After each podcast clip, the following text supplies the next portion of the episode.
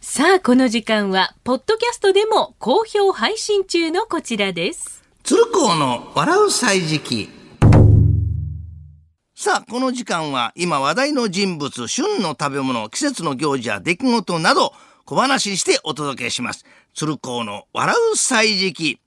まあ新しい年はすっかり綺麗になった我が家で迎えたいということで、まさに大掃除の時期を迎えております、はい、そこで今日のテーマは大掃除です。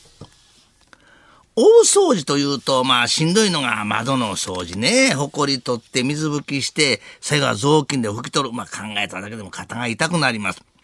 父ちゃんもう窓ガラス拭くの飽きたよ、拭いても拭かなくてもそんなに変わらないじゃないか。そんなこと言わないで磨くんだ。ピカピカにしたら良いことがあるかもしれないぞ。へえ、そんな良いことがあるの。拭けば拭くだけ服が来るってな。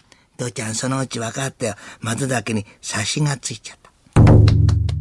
大掃除で大変といえば冷蔵庫も中に入ったものを全部外に出してパーツを外して突き置きして中を拭いたと意外に面倒ですね。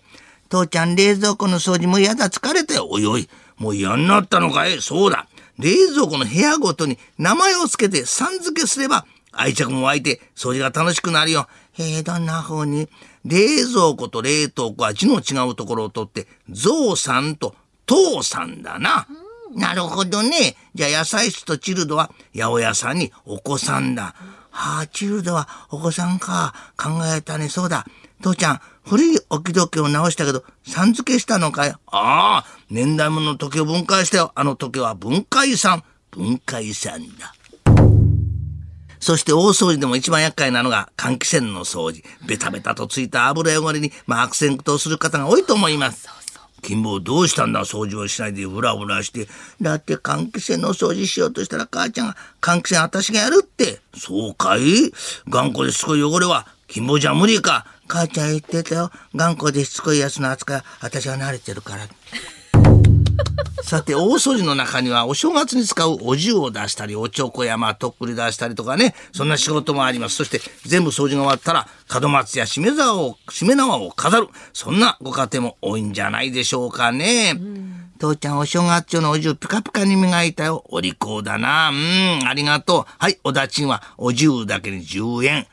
父ちゃん、お重はお重だけに10円。その前は絨毯で絨毯だけって10円って安すぎるよ。しょうがないだろ、名前に10がつくんだから。そうだ、じゃあ換気扇を掃除するよ。換気扇なら1000円だ。残念だな、換気扇でお駄賃はあげられないんだ。だって名前が換金扇だろ。さて洋風のお宅が増えて少なくなったのが障子の張り替えですね。桟に和紙が張られ穏やかな光が差し込むのも味わいがあります。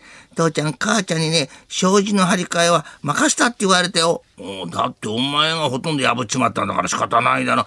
ねえ、破れたままじゃダメかな。ダメだ。それじゃ障子なくて不祥事だ。縁起でもねえ。じゃあさ、障子を張り替えたらなんかいいことあるの。あるさ、新しく張ることで新しい春、新春を迎えられるよ。